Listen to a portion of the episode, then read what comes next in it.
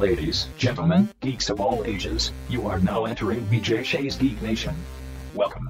Welcome to another edition of BJ Shea's Geek Nation. I am Vicky Barcelona. And who the hell let this guy in here? Oh, wait, no, that's BJ. We have Yeah. BJ Shea, How do? The show's namesake. And always running the board with such gusto is Joey D's. So much gusto. Gusto. I just love that word. On today's episode, since BJ's here, we're going to talk The Last of Us. Last of Us. And the real reason he's in the studio is because Picard Season 3 debuted. Picard. Mm. Star Trek Picard. So we will start Star Trek. Gareth Von Kallenbach will join us to talk Marvel on Disney Plus, Mando Season 4, Liam Neeson as not doing Qui-Gon Jinn. Oh, no. And some PSVR 2 news, and of course the Geek Sheet with Vicky B. Vicky, how can people get a hold of us? Get a hold of us via our website, bjgeeknation.com. Dot com. It's going to have our blogs, podcasts, and more. More? or just search BJ Shea's Geek Nation on Facebook, Twitter, YouTube, Instagram, Audacy, iTunes, all the all the words. just search BJ Shea's Geek Nation and you'll find us. It's easy. It is easy, and you can literally find us anywhere. Oh, excuse me, so much greatness. yeah, We- there killed- that. We've killed Vicky. Sorry. Yes. I think I might be getting one of these uh, contagious things that uh, I don't want to hear that. I'm in a room with all you. the Last of Us characters are getting. oh, you you got the mushroom thing. Yep, I think I got the mushroom Fungus. Oh, she's got the fungus among us. thing. Okay, actually, I don't want to say that I have that. That sounds yucky. Yeah. Well, your name is Vicky. So. Wow. Icky Vicky, you're so icky. Just the thought about you makes me oh so sicky. Sing it. Fungus time. Jesus, that is an actual song. Thank you, Fairly Odd Parents. Oh, I thought it was fungus time. I was. I know. I was like, Yeah. oh, I it's the, it was it's the fungus odd parents, Yeah, so the- that's the thing. It's special fungus edition. Yep, and uh, Icky Vicky Fungus Edition. Well, that segue into our first topic today. Thank you, Vicky. You're welcome. Oh, is that is that the last DeLorean? yes. Bunch. Hey, yeah. Can I get a drum? Can that be in? So I can Hey, if that? you guys want to watch this new show called The Last of Us, just watch seasons one through two of The Mandalorian and. You know, just imagine him with his mask off, and just imagine Grogu is a precocious child. And you know what? Hey, you've got the show. You've nailed Pedro Pascal's best roles. That mm-hmm. was that was good. I am the last DeLorean. Wait, I do have a question. Once you guys are done about this, about Pedro Pascal and his roles. Okay. Okay, that sounded bad, but yeah, All continue. twenties. He rolls twenties. Oh, yes, he yes. does. A crit hit. Yes. Well, we are six episodes through HBO's series The Last of Us. BJ, Yeah, we saw- I've given my with. We saw Kin. Oh, I thought you said we suck, and I was like, well, that's Yeah. unfortunate. I thought We it was saw Kin. good. that was the name of the last episode that Yeah. we saw. Yes, uh, we are now six episodes, and I've given a little bit of my thoughts on the first four ish. Yes. What do you think so far now that we're six in? The Last DeLorean. I mean, it really is just uh, a wisecracking kid, and you know, it's basically Grogu that talks more, and he's just gonna basically take this kid because the kid's special. Instead of going to see Luke Skywalker, we got to see Freddy Firefly. Is basically what he's gonna go find. You saw, you noticed that too, huh? Yeah, and definitely some Walking Dead elements. I have watched all of the Walking Dead, so you know, basically, it's the is it the Commonwealth? I think uh, they not the Common, well, kind of the Commonwealth. You know, uh, kind of where the governor hang uh, hung out, and I forget the name of uh, oh Alexandria. It's kind of like they're going to Alexandria in this last episode, where they got a cool place where everybody's cool. Uh, though this time it looks like everybody is cool, but if it was The Walking Dead, there'd be something wrong with this so co- supposedly cool society. But that didn't happen. They, you know, they they went and they came, they saw. So it's enjoyable. Uh, is it a must watch? Gosh, again, if you've watched The Walking Dead or you watch The Mandalorian, I kind of think it's.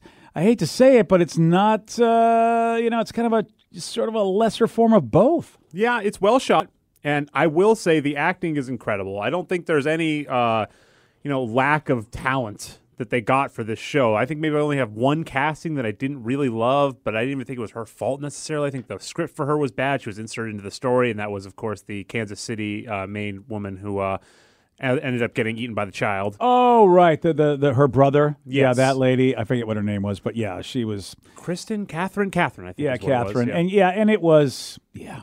Yeah, but Yeah. so here's my problem with this show. Every scene with Pedro Pascal interacting with a character besides Ellie, their interactions are great, but we already knew that. That's the story of The Last of Us. Every interaction with him and another character in the world is awesome. I'm like, this is what I want to see in the show.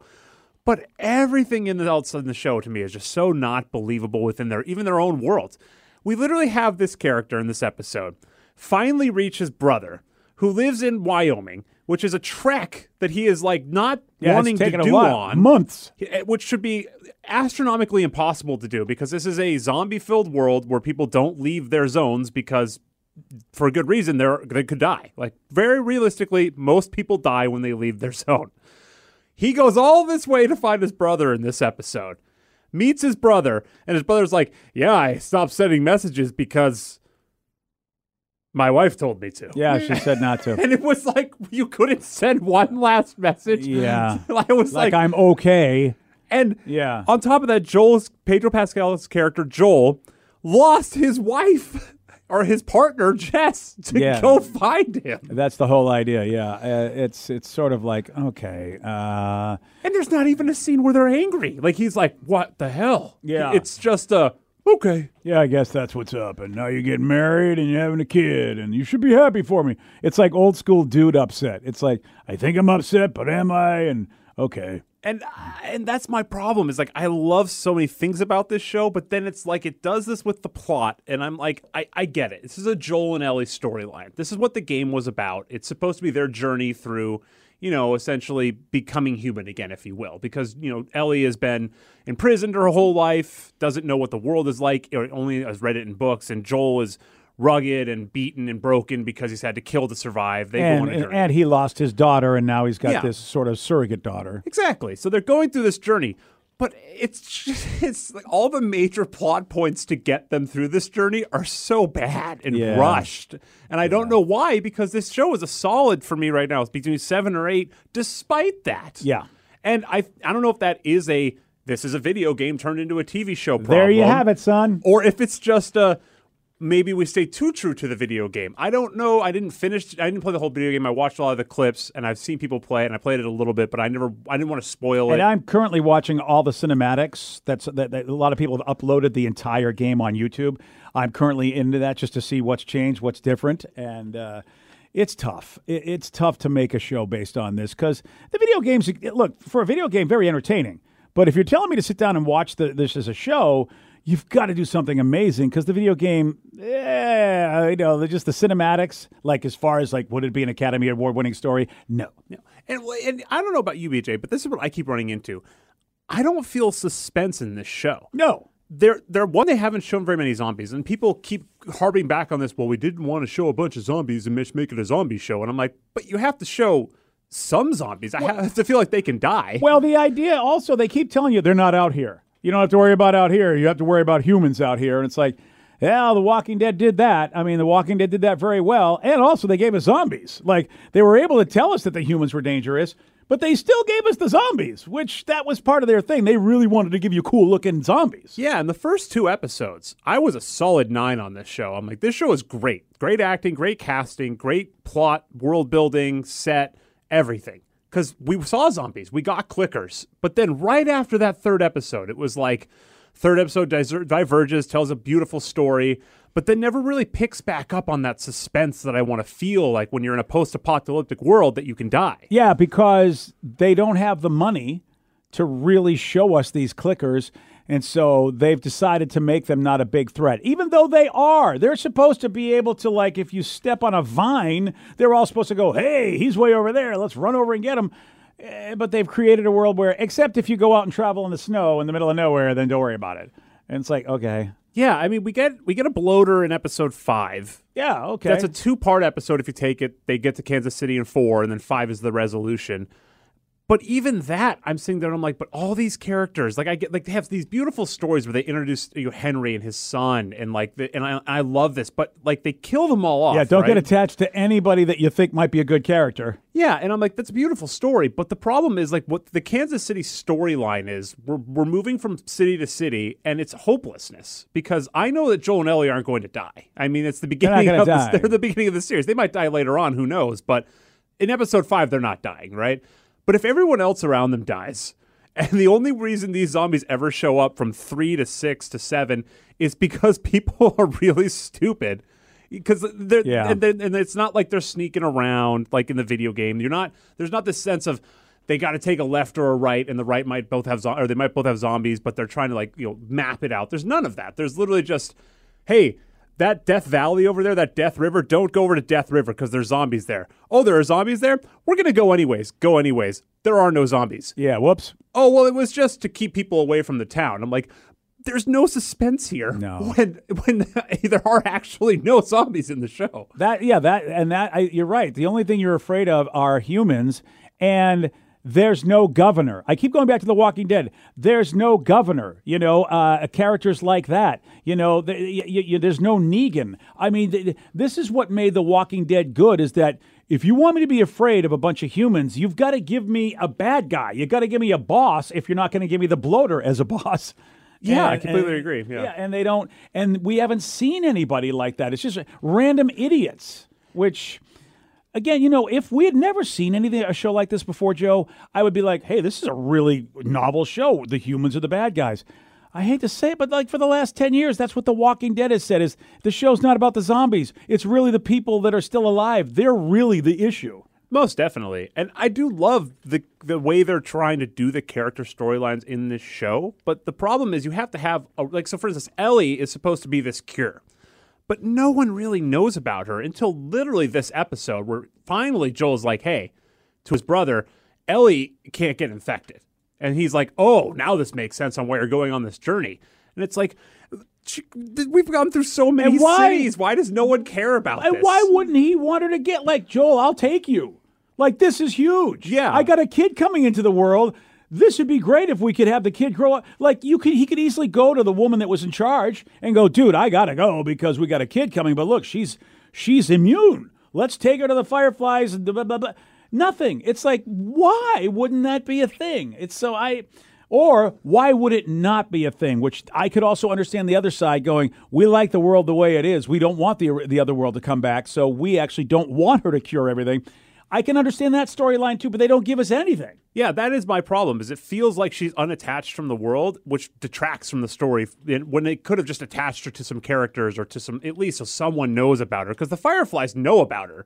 But every time they try to find them, they're always dead. Yeah, that's the problem. And I'm like- less and less people know about her. And we don't have any interaction with the Fireflies after the first two episodes. So you're sitting here in a world that doesn't know the cure exists. Everyone's trying to kill the cure. The cure has no value to anyone but Joel, and Joel's not even taking her because he wants to help. He was taking her to go see her brother, his brother. Yeah, and that ended. Yeah, and it, and and it was just like the last episode was like, I really can't take you. There's no way I can take you. And then she says, "But I want you to." Okay. yeah.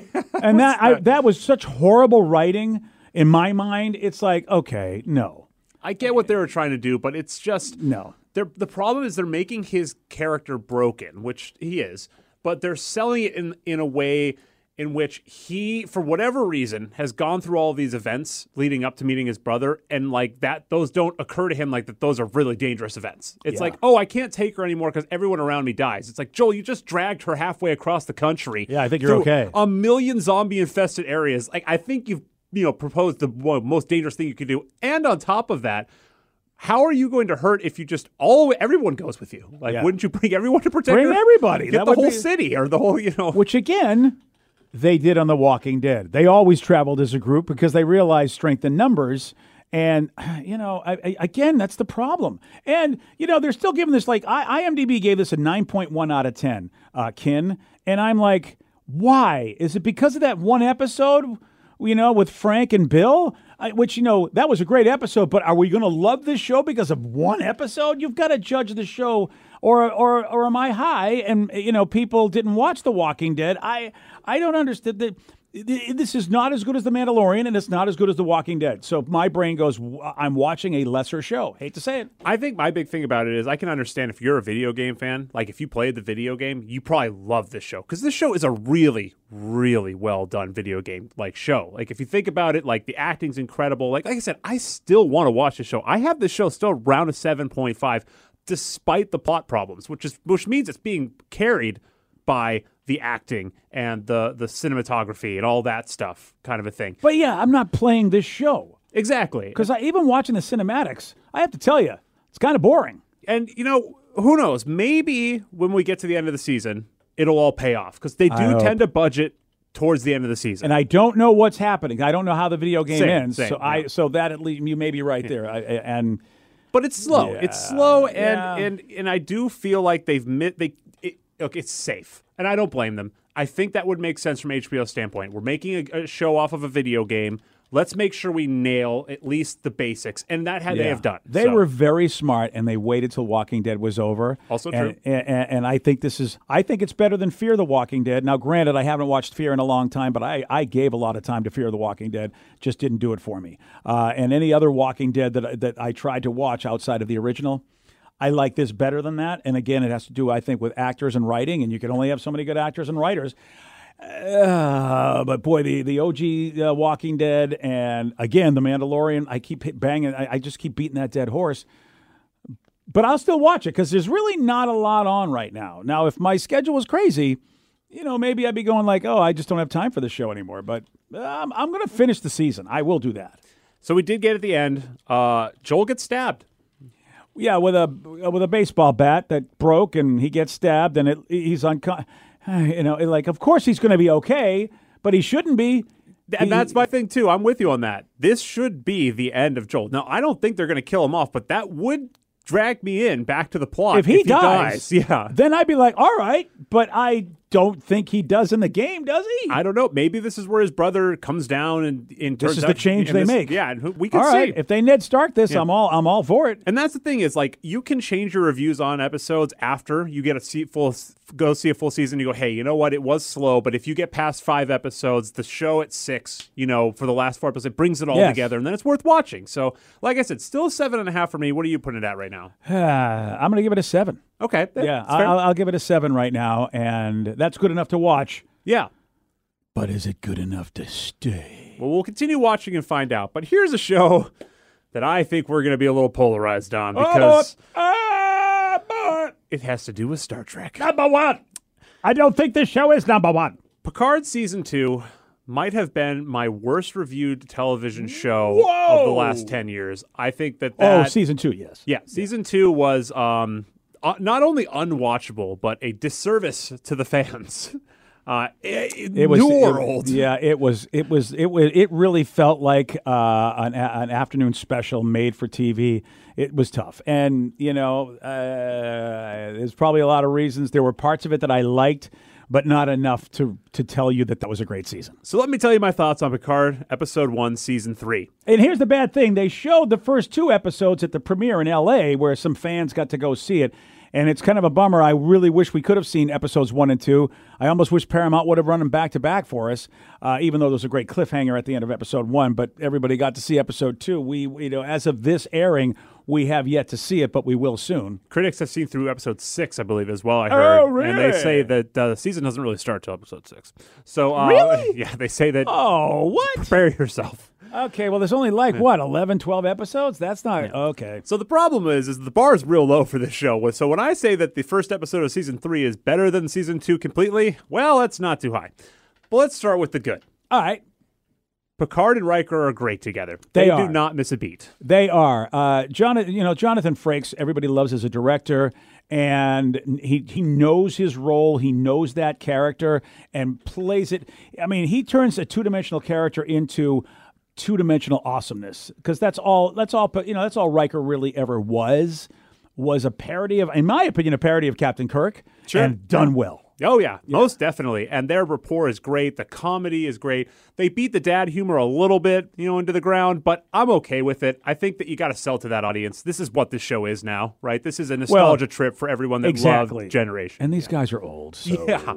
And I mean, it really shows. Man, Patrick Stewart, I don't even think I realized it in season two, but season three is showing me like, yeah, he is, he's in his 80s. Yeah, and I mean, which is amazing because he's probably the healthiest eighty-year-old that you've seen. Oh, yeah, I mean, but at the same, 82, by the way. 82. yeah, I, I, it, but unfortunately, you're right. It's just age has caught up to him, just in general. But he's still, I mean, you know, he was always the guy that was in great shape. Though you always saw those memes of the starship captains, and everybody had gained a ton of weight except for Patrick Stewart. But yeah, he does look like an 82 year old guy doing what he's doing. So yeah, I suspend my um, judgment of the plot because the plot, you know, we haven't gotten a whole lot of great stuff from Star Trek, Picard, in the plot, you know, area. Unfortunately, this one starts out pretty unbelievably, but we're gonna go with it. Um, the Doctor. Yeah, Beverly Be- Crusher. Beverly Crusher's now a badass rogue, whatever. She has not talked to anyone on the TNG cast for 20 years, and she now finds herself shot on a ship protecting, as we find out later on this episode, to be her son.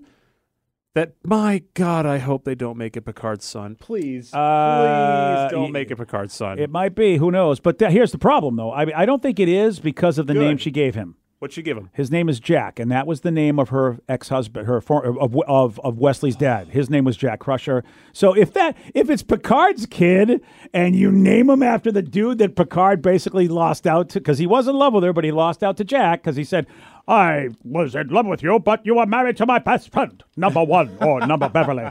Uh, so she named him Jack. So that's why I don't think it's Picard's kid. I hope you're right. I, I just heard saw a lot of that on the internet, and I was like, God, that would be. We don't need another generation of this show. I see, what- I see what you did there. yeah, see what I'm saying? Uh, but she has one of the most hilarious battle scenes I've ever seen. She is pumping a shotgun that Yes. shoots lasers. God, I hated that. I was like, why are you? Are you supposed to look badass? Is that why every time you pump like I'm a badass shotgun? Why? We don't need we don't need that kind of thing in. Okay, and it runs out of ammo. Yeah. And none of this happened 20 years of technology before this. yeah, I know. It was that was. I don't know why they did that to us. When you say that, like I'm imagining, you know, those flashlights where you have to like pump it to get the light to go. Yep. Like you have to use emotion or whatever to actually Yep. get it to work. That was my immediate thought. Oh, you're Is that not the far, same reason? You, you, you are not far off, Vicky. yeah, that was dumb. And and, and I f- I don't care how cool you think it looks. It's like, come on. And and then the aliens that are shooting her though have the most badass technology that just fires a million shots And- with one downside. Yeah.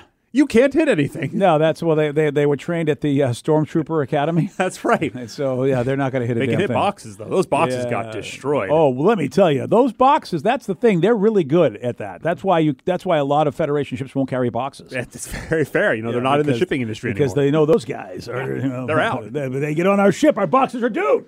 So Beverly sends an encoded message to, of course, Jean Luc, who is on Earth. Uh, she needs help. Yeah. They're running away from an unknown alien that we have not seen before. Yeah, we haven't seen this, uh, whatever the hell that thing is, uh, which is fine. Yeah, I like that. Uh, Unfortunately, I saw the teaser trailer, so I know exactly what's happening. It's Spock, isn't it? Uh, well, this is what kills me with teaser trailers. I know that they want to do that, but it's like it makes the, it's like you also know what your episodes are like. Don't show me what everything is. Yes. because it may I know exactly what's going on. Uh, even so, that cliffhanger, I don't like your mom and I watch it. So luckily she doesn't know. So I, but it's like I hate that. Why would you make a cliffhanger like this when you know I'm going to see exactly who it is? I know who's I know who's on the ship. I know who's the big baddie on that ship. I know everything, and I'm not supposed to know that. oh, see, that's why I don't watch those trailers at, all I anymore know, for any but I, mean, show. I, I like a trailer that shows me action, but I don't know what the hell's going on. Yeah, but they literally go, ha ha. I mean, you know, you, you know, I mean, I don't know who she is, but I know, you know, I'm, but I mean, I know what that ship is. I know, oh, okay, they're the, the okay, she's the lady that hates Jean Luc and is somehow hunting Beverly. Great. You know, uh, well, without yeah. spoiling it. Yeah, well, the trailer spoiled it, and so that's what I know. Um, so Jean Luc gets this uh, message. Yes. He eventually decodes it. It's Yeah, yeah. a ridiculous scene as well. I Oh, don't know why. Too. She sends a message to his old communicator that he just happens to have hanging around his desk. It's like it's not even in a like he doesn't even have it packed away in a locker somewhere. I have my old uniform in a box under my desk. Number what? Yeah, luckily he was moving at least, but I did find it hilarious that he's like, "I'll check the teapot. I'll check my I my, my little yeah. cupboard over here. I'll check my uniform where I stored all my old Starfleet stuff. Oh, there it is." And I was like, "Why and by the way, it, not it- start it- there?" It made the chirping sound like a communicator. Why would you look in the friggin' teapot? yeah, it's, it's like John, Jean Luc, you had this thing on for years. Yeah. You're Yeah. going to recognize what that sound is. So he gets it, and there's a there's a message that he needs to be decoded. He doesn't know what the password is. Now this doesn't make Uh, any sense because we find out later on in the episode that Riker has the password, which begs the question of why she wouldn't have sent it to Riker. But Yes, and you know, and she told him not to go to Starfleet. Riker is Starfleet, which means he literally has to go to Starfleet to decode the message. She's lit- she says, "Don't involve Starfleet." But here's a clue that only a guy in Starfleet can answer. Beverly, you and your damn shotgun, get the hell off my screen. So as you can see, what we were saying, the plot Yeah. maybe don't pay attention to the plot. Yeah, you really have to go. Oh, it's a nostalgia trip. Yeah, but luckily So Jean Luc does end up meeting up with Riker. And They he goes de- to Starfleet. and they decode. So the best part is they decode the message. And Beverly is, is does say this many times. She says, "You can't evolve Starfleet because I can't trust anyone. I can only trust you, Jean Luc." So there's only one thing to do. Let's get on a Starfleet vessel. Yep, that's the first thing they do because you know what? This is Star Trek, and to make sure everyone knows it's Star Trek, Yeah. we got to get on a ship. And we're gonna get on a Starfleet vessel where the captain hates our friggin' guts. That's right. This is perfect for this non-Starfleet mission we're supposed to be But on. don't worry, Spock. No, sorry, seven of nine. Oh, that's right, that's right. She is the uh, the first officer, so she's Yes. going to completely disobey her captain and ruin her career to take us Yeah, yeah, you know. on a secret mission. After Picard said, You should get back in Starfleet and not be so rogue. Okay, until you come on a ship and be rogue and make me go rogue. Yeah. Thanks, you friggin' hypocrite.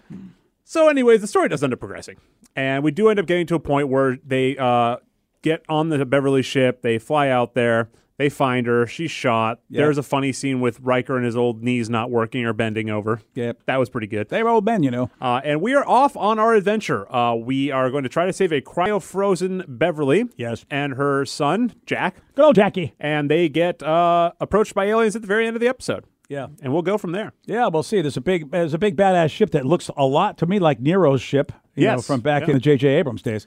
Uh, but yeah, so part two uh, we will watch very soon. I mean, I call it part two because it's such a cliffhanger, and they did show it in a two episode thing.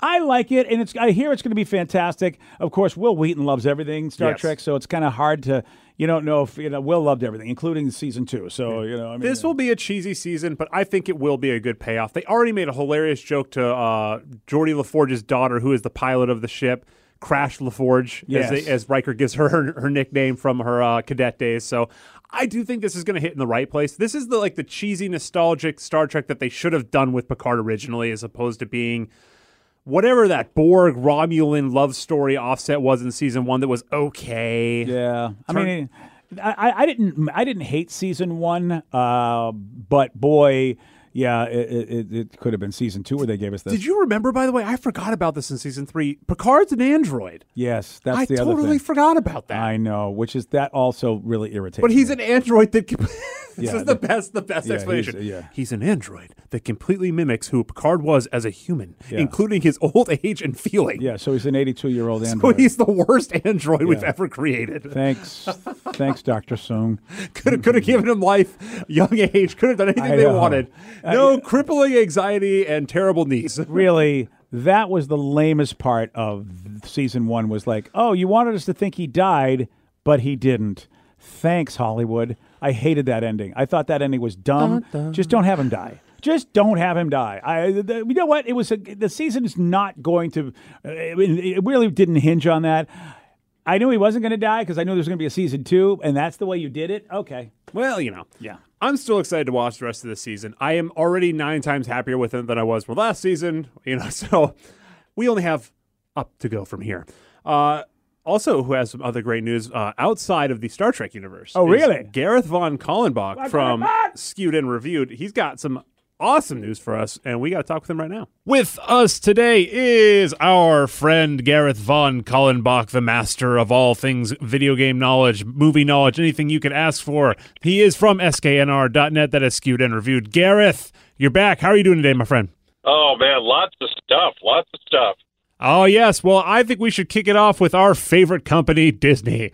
Disney tends to have everything you could possibly want on one app and then, for some reason, push everything back. I hear we've got cuts coming to Marvel. What's going on, Gareth? Well, it's an interesting thing because, as we talked about on a prior show, uh, Quantumania came out. It actually did better than any of the previous Marvel films, but it had this issue where the critics didn't like it, but the general public seems okay with it. Now, obviously, the next few weeks will do a lot with it, but Marvel seems to be thinking that perhaps they're being too aggressive with the Marvel shows on Disney Plus. And there is some concern, and like we've talked about off air, some think that maybe this might also be something that Star Wars is experiencing, but that's an entirely different scenario. So the idea is that with all these Marvel shows coming to Disney Plus, perhaps they're making the movies less of an event and that some people might be getting a little confused feeling that we've got to keep up with the Disney Plus shows in order to stay current with the movies and vice versa. Oh, interesting. So there's a divide between essentially the cinematic universe, which happens in theaters, and then the at home streaming service that does Disney Plus, and whether or not you have to watch essentially everything to get everything. Correct. And so what Marvel is doing is they're taking a look at it, and it's not necessarily canceling things. From what I understand, it is more of a staggered rollout because we had talked in the past that one of their grand plans was to each week always have either new Marvel or new Star Wars content. And as such, there was plenty of shows in the works. Well, what they're looking at now is saying, okay, perhaps we have too many Marvel things coming out in one year on the channel. Perhaps less is more. So, for example, we know that Loki season two is going to come out this year. It does tie in with uh, Quantumania and Kang the Conqueror. So there is a, a reason that that has a need to be out. We know that a trailer is coming for that very soon, so that's a good thing. But we also know that if you look at the big picture, the only other thing that they are sure of is going to be Secret Invasion, because that does play into what's coming. Uh, but some of the other things, like Daredevil, like uh, Agatha's series, which is filming now, some of the other things like Echo and so on are probably going to be pushed back to 2024. And so the idea will be maybe there's only going to be two or three uh, Marvel shows per year on Disney Plus as opposed to four or five. Yeah, and I think that's actually a smart idea. You know, we have had an overload of Marvel content, and I personally, I mean, I love it, but I know that, and I know a lot of people will say, you know, well, you can't have too much content, right? But that B word, burnout, does seem to come up a lot among fans that are thinking, you know, how much of this can we really have every year before I start getting bored? Exactly. And, you know, and you have to look at kind of the timing.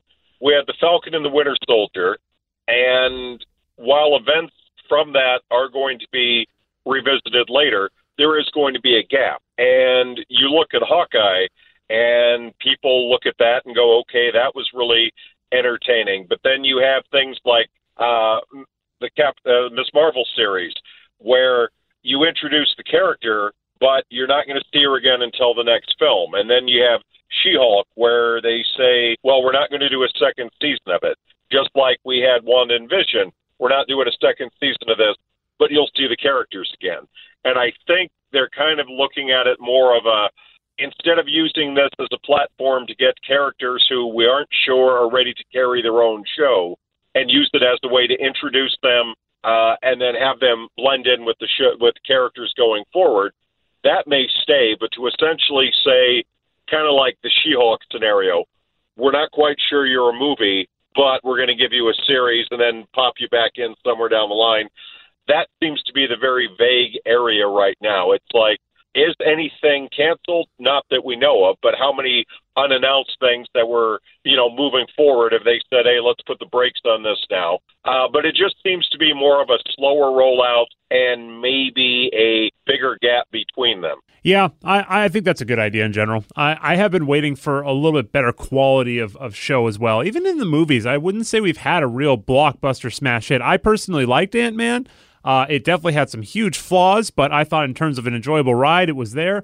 But it did not really push the storyline and the the world building too much further than I would have expected for a major, you know, push forward for their uh, season coming up here in the, in the MCU universe, the next phase. But we'll have to wait and find out. Exactly, exactly. But moving from uh, that Disney Plus Marvel uh, property to uh, something on Disney Plus that can do no wrong, Mandalorian season four has already been written. How is this possible? We haven't even started season three yet, Gareth. Uh, no kidding. Well, Favreau let it out the other day, and what's interesting about this is you sit there and you go, "Man, this this guy's just going crazy." Um, you got season three coming. You he's already said the outline and scripts for season four are done, and let's not forget they also have Skeleton Crew and the Acolyte coming, which have been filming. He's involved with that. And this is an interesting uh, dilemma. Now, we've talked in the past, we've got Star Wars Celebration coming up. I keep hearing again and again and again, not from publicists, but from people who are supposedly in the know, that they are going to announce the next live action film and when that's going to be. And that just makes sense. You know, you have the big form, you have that. However, we all know how I don't want to say mixed, but you know, the Star Wars fans can be very hard to appease. Yes. And we all know that they were not exactly thrilled with the sequel trilogy, which is ironic because they didn't like the prequel trilogy and now they look back on it and go, "Oh, I like the prequel trilogy more than I like this." Yeah. and yep. You know, we like Rogue One. We were generally fine with that, but then we were mixed on Solo. Didn't like Solo, and now they're looking at it going, "Well, Solo actually wasn't so bad." Act. And the funny thing is, if you ask most Star Wars fans, they will say, "I've been okay with the uh, TV series. I like The Mandalorian." Book of Boba Fett, people were kind of mixed on but they like what they saw. I've enjoyed the Bad Batch. I thought that's been very entertaining. Yep, yep. And we have other, uh, you know, and then of course Andor did very well. You know, I mean, you could say like if I wanted to be nitpicky, I could say why I wanted more action, but it was such a great character-driven story that at least it held your attention. And unlike some of these streaming shows, I've always felt that one of the biggest problems is you have five hours of content or five episodes of content that they stretch out over eight to ten episodes, and they put a lot of filler in it. Yep. You don't necessarily get that with Andor. They you look you know you looked at some of it, but you were like, wow, this is actually setting up to a bigger picture. So that's the big debate. People are looking at it going, Marvel needs to cut back because there's too much. Does Star Wars need to do the same thing? But then people are saying, I think we can all agree that the Disney Plus Star Wars content, by and large, has generally gone over better than most of the movies. Definitely agree with and that. that is an inter- oh, and let's not even forget Obi Wan. You know that there, there were, of course, going to be people who picked at it, but I think most people were quite happy and satisfied with the finished product.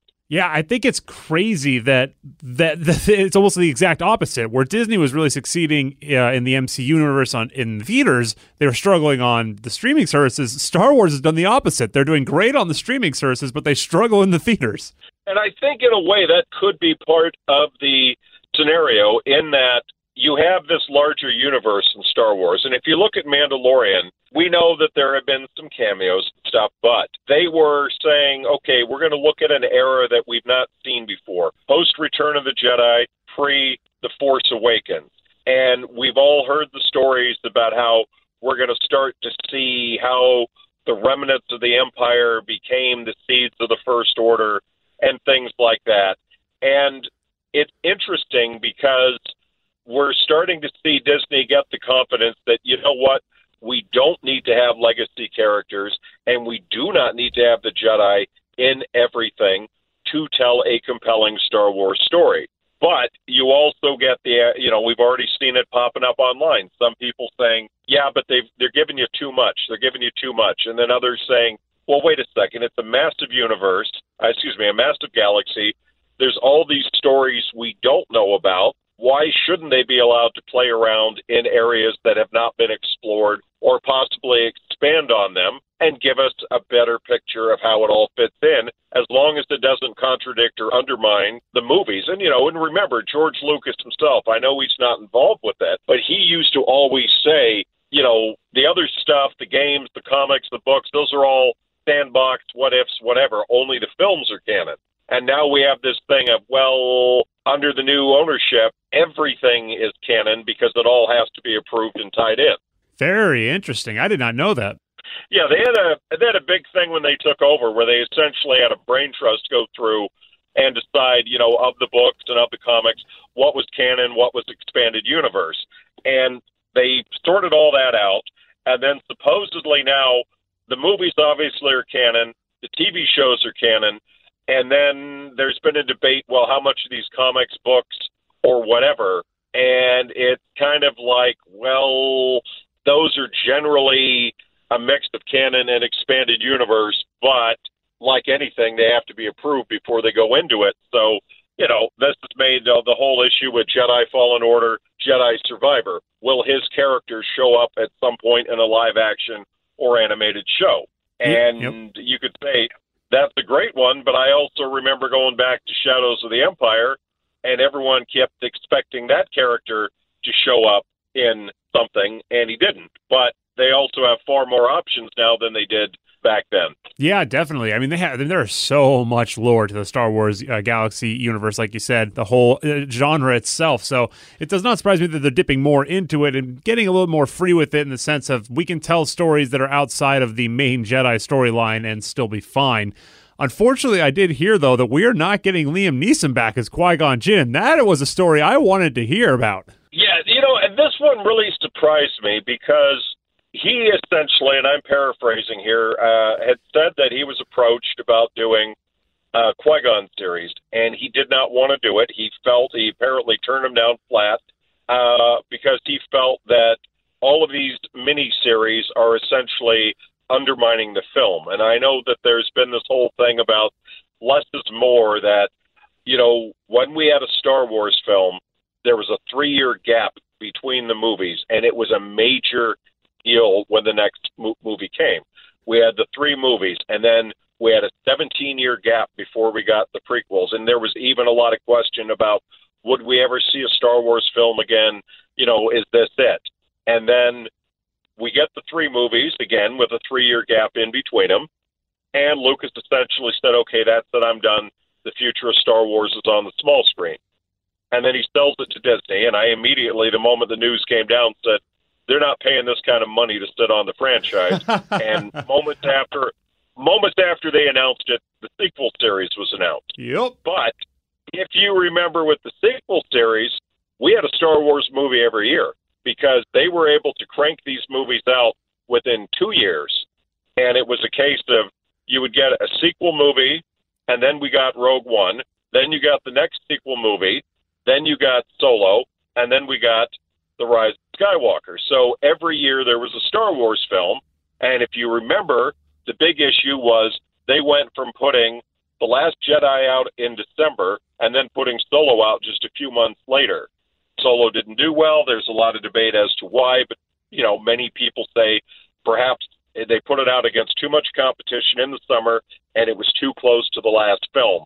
And now the whole thing is look at all these TV series, live action, animated, perhaps we're undermining the impact of the movies in that they are not going to be the big special event that they were in the past. It is simply going to be like binging an episode of, hey, guess what? We're going to put four episodes or five episodes together and stick them up on the screen. Yeah, and that, that, yeah. you know, it, it, it's funny because he was willing to come back for his cameo, sure, yeah. but he wasn't willing to come back and do a series. So, was it time? Was it money? I mean, yeah, he's working, but we've talked off air. If you look at his last few films, they haven't lit up the box office. And yes, you can blame the pandemic and so on, but they've been a mixed bag. We've been sent a lot of them to essentially here's a you know put in a password, watch it over your computer, but it's essentially the same tough guy role with a you know questionable past, trying to make good uh, film. And he he said for years I'm getting too old to be playing these tough guys in these action films. Yet he keeps doing it. I mean, his new film is they take on uh, Philip Marlowe, the detective, but again, it is an action film and so on and so forth. So, you know, I sit there and go, why wouldn't you return to your beloved character unless you don't want to do the commitment that a TV series would ask for versus a film or, you know, what is it? Or is, is the schedule just too busy and it it's surprising, but that was his stated reason that he felt it would just take away from the films too much. Ah, that's too bad. I don't know. His agent didn't talk to me because I would have made it happen. I wanted to see him back as Qui Gon Jinn. I mean, I grew up with those movies, early two thousands. You know, him and Obi Wan. I mean, they were they were so good. But unfortunately, it sounds like it will not be in the works. Uh, before we get out of here, Gareth, I did want to talk a little about the PSVR 2 launch. Now, I know you've got one of these in, uh, back at your house. How are you enjoying it? Well, the technology is pretty impressive. I'll tell you that. uh, you know, you can go into forever with the tech specs, but the uh, you know the multiple cameras uh, that are built into it, so you don't have to have the camera in front of the TV. The 4K, the eye tracking, the new controllers are really nice, and I think it's fantastic. I know at first a lot of people are going to be uh, faced with sticker shock, that $569 price tag, uh, you know, it is more than the console. But as I tell people, if you get past that and look at the hardware, comparable priced units are 700 to $1,000 uh, for the PC. So you're getting a really good piece of hardware. So for me, what it comes down to is the games. And what I'm really happy about is when the PSVR 1 launched, there were a handful of games that I felt were really enjoyable. But the trick with a lot of the games for me was they were enjoyable in small amounts, so like 30 minutes or so at a time. And when you took the helmet off, there was that kind of, I don't want to say disorientation, but there was that reacclimation of getting out of the virtual world and coming back into the regular world. And so the big debate was how do you make games to take advantage of this, but you can't have something like a Call of Duty where people would be necessarily playing 10, 15 hours, you know, if you're doing a marathon session. Oh, yeah. And I think what's really gone well now is that you have the casual games, but you also have some of the more interactive games. We were starting to see this coming out toward uh, some of the later PlayStation VR games. So, for example, you have things like the Star Wars Tales from the Galaxy's Edge, which has been out on PC but is available for this. Um, you have a Jurassic World game, which is quite good. I mean, who doesn't want to deal with dinosaurs in VR? A lot of fun. You have, uh, you know, Horizon Call of the Mountain people who like the Horizon Zero Dawn series. They're going to like this. But you also have some of the more casual things. And then one of the ones that I'm really looking forward to, it was supposed to be a launch title, but it got pushed back, was the folks who made Until Dawn had a game called uh, Until Dawn Rush of Blood. And it was such an interesting concept in that it was a horror game, but it was a shooter. So you would have two different guns that you would work with your virtual uh, weaponry, but you were also on carnival tracks. So you would go through things like a funhouse areas of it would be like a roller coaster shoot. You would have to shoot your way through things, and then you had elements where it was literally like being on a virtual roller coaster or carnival ride, and then they would incorporate horror and things into that. Well, they've got a new game coming uh, very soon, and then the beauty of it is the potential. The one that I am waiting on, you know, like crazy is I keep hearing rumors, and I hope they're true that a deal has been cut for Half Life Alyx to come to the PSVR 2. Oh, that would be awesome.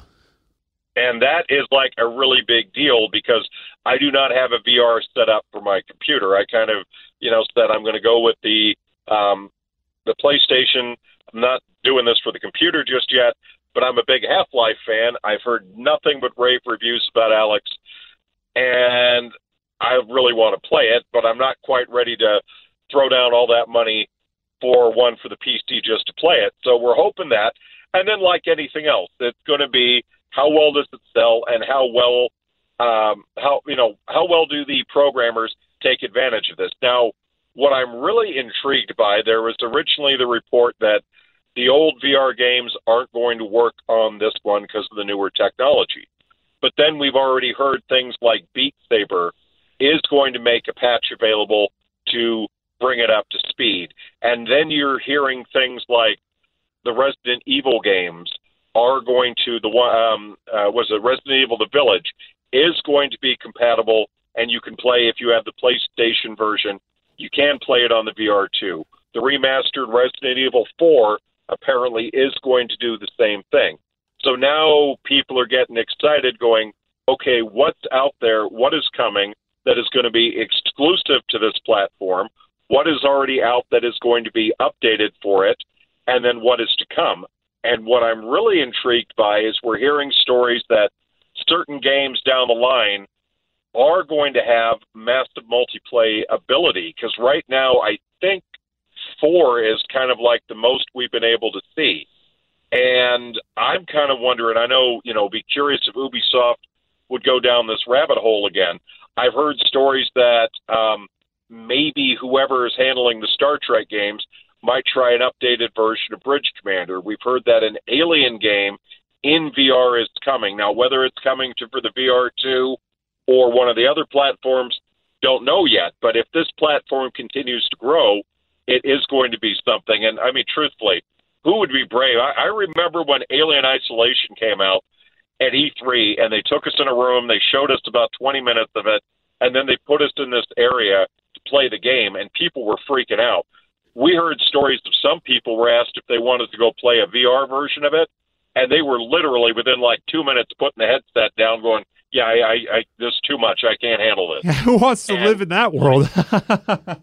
Yeah, and it's like now imagine it in 4K with all this eye tracking, where it's uh, you know even higher def, even faster frame rate, and I mean think about you know looking at an egg and that thing comes flying at you. The good old in 3D uh, virtual reality, you have a chest burster. I mean not the burster, the face hugger coming at you.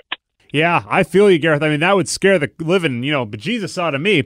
Uh, great to hear that about the launch of the PSVR 2. Uh, the game library that you have to have for a new like platform or anything like that has to be huge so you can capture that audience. It sounds like there are some great things in the works. This is going to be something awesome to check out. Big price point, but going to be worth it. Gareth, uh, thank you so much for joining us. It's always great having you on.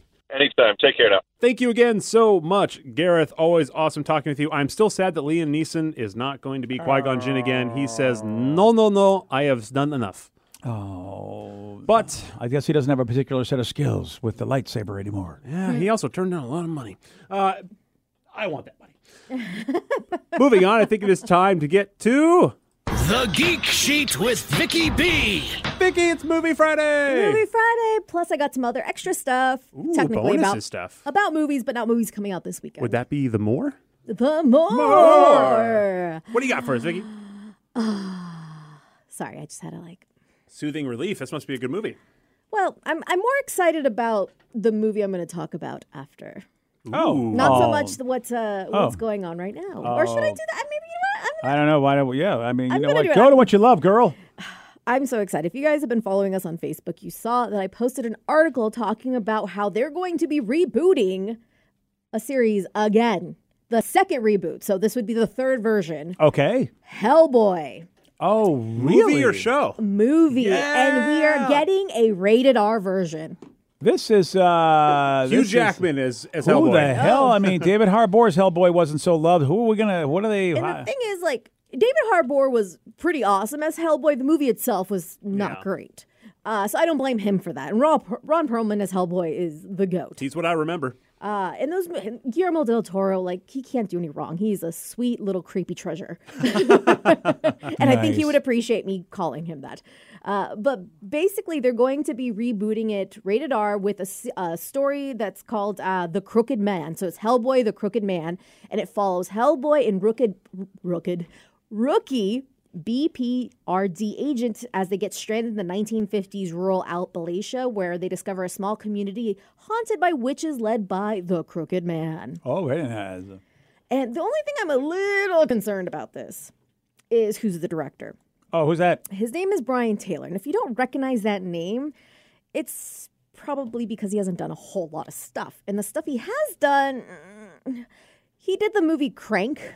Do you guys Oh, remember that yeah. one? Oh, that was a pretty decent movie. I, mean, it was- I didn't hate that. It was Crank and then Crank High Voltage, but you know, I'm also kind of. He also did the screenplay for Jonah Hex, who, which we know that Oh, that was a good one. But he hasn't like that's not a whole lot he's done.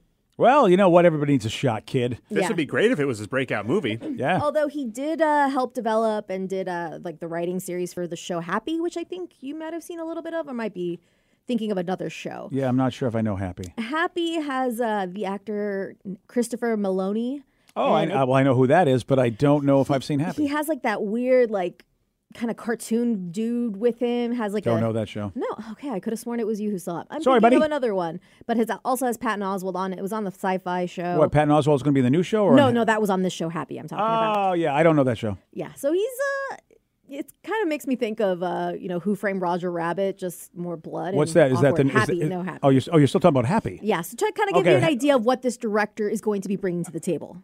Maybe, I guess, right? I mean, depending upon what they want him to do with Hellboy, but uh, you know, I mean, look, I, I feel like what you need is a good script.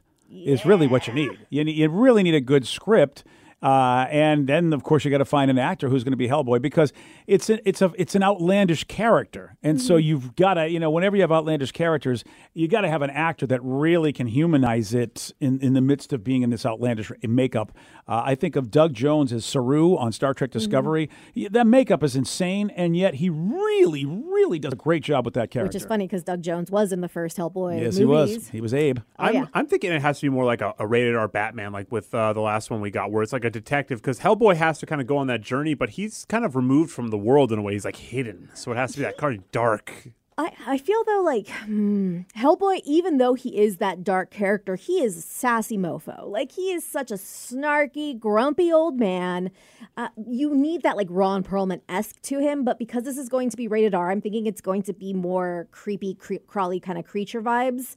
Uh, I think, uh, but we don't really know much except that they're going to start uh, filming in April of this year. So we'll All kind of right. see where they go. Mike Mignola, who is the creator of Hellboy, did a lot of the artwork for it. Yes. Uh, he is involved with this project. That's always a nice thing to have the guy that created it involved. direct involvement, and they do want to make it very, very true to the art style of him. So we'll see if this is going to be a good reboot. Usually, when they do reboots, it's not not a great time. It's a movie we can all see, though. Very rarely do we find a three person movie that we all want to see. Yeah. I, mm, oh, Vicky's kind of not in yet. No, she doesn't I, know. I love Hellboy. I do. yeah, love but what if it's really scary, creepy, and stuff that you don't like? Is Ron Perlman going to be in it? Uh, Ron Perlman is too old for this role. I know. What if he shows up? If he shows up, I'm definitely going to go see it. That'd be freaking awesome. Uh, but okay, there are two movies that you can check out in the meantime that are coming out this weekend. One, because it is this ridiculous, and I have to bring it up Cocaine Bear. oh Cocaine yes, Bear. Cocaine Bear. As of right at the timing of this recording, it only has seven reviews, but it is at 100%. Oh, maybe well, we and can uh, and I love the director. Yeah, Elizabeth Banks is directing. Oh, that's Uh, right. Yes. The thing that kills me when you see the trailer, it has uh, a, an actor named uh, Christian Convery, who we know from Sweet Tooth. He is Sweet Tooth. Oh, he's a little just- kid? Yeah, and he's just swearing. That's effed. It just cracks me Oh, up. yeah. I love it when other little kids are swearing and not my little brother.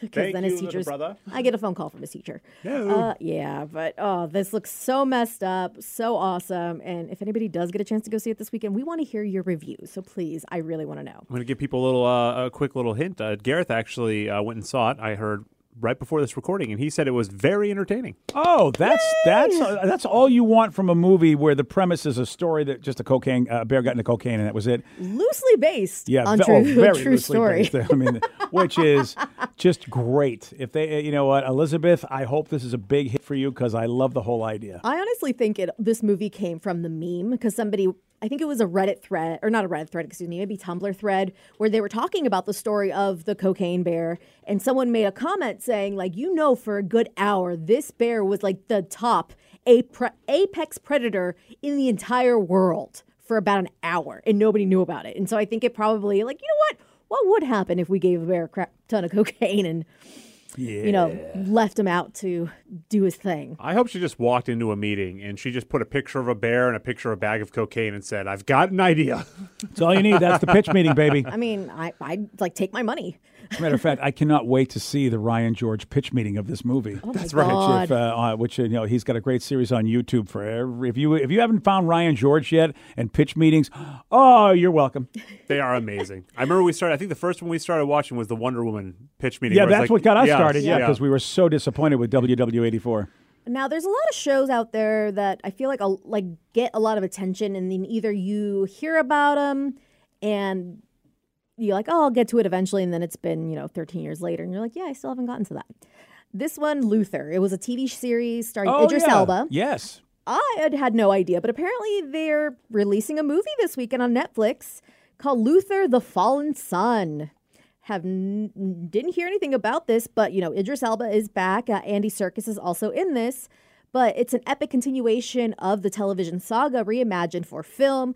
A gruesome serial killer is terrorizing London, while brilliant but disgraced detective John Luther, which is Idris Elba, sits behind bars and haunted by his failure to capture the cyber psychopath who now taunts him. Luther decides to break out of pin- prison to finish the job by any means necessary. Oh, very cool. Yeah, this was a British TV show. I don't know if it ever got on BBC America. Maybe. Maybe. I can't. I on because I, remember seeing a lot about the show, but never watched it either. Mm-hmm. Um, and but I think that's kind of how a lot of us, a lot of people learned about Idris. Yeah. I think. I think that yeah, that was like the I heard he was in, on The Office, and everyone talked about Luther. So I, if you're a Luther fan, this is definitely something you can watch, and you can watch it from the comfort of your own home. Isn't that exciting? Yeah, well, yeah, and, and I wonder is that going to be one of those things where I watch that and then go, I got to go back and watch the whole series now? you know, like sort of watching the last episode of Breaking Bad, going, "Hey, this is a good show. We should watch this." And we know somebody who actually did that. Yep. And just checking right now, it looks like you can watch Luther according to a quick Google search, which you know is never wrong. Uh, you can watch it on the Roku channel, Hulu, BritBox, Prime Video, Vudu, or Apple TV. ah, Hulu. There you go. Uh, so you can still like if you do end up liking it, you can watch it. I'm sure it might even be on Netflix because the movie's on Netflix, but they get weird sometimes. Yeah, they do. Here's uh, the second movie of the saga on Netflix, but if you want to watch the first one, you have to go pay for it on Amazon Prime. Like, mm, it's never all in one place. But yeah, those are really the only movies that are coming out this weekend. You do have The Last of Us to check out, lots of other shows, and we want to hear from you. So please let us know what you think. And until next time, guys, stay nerdy.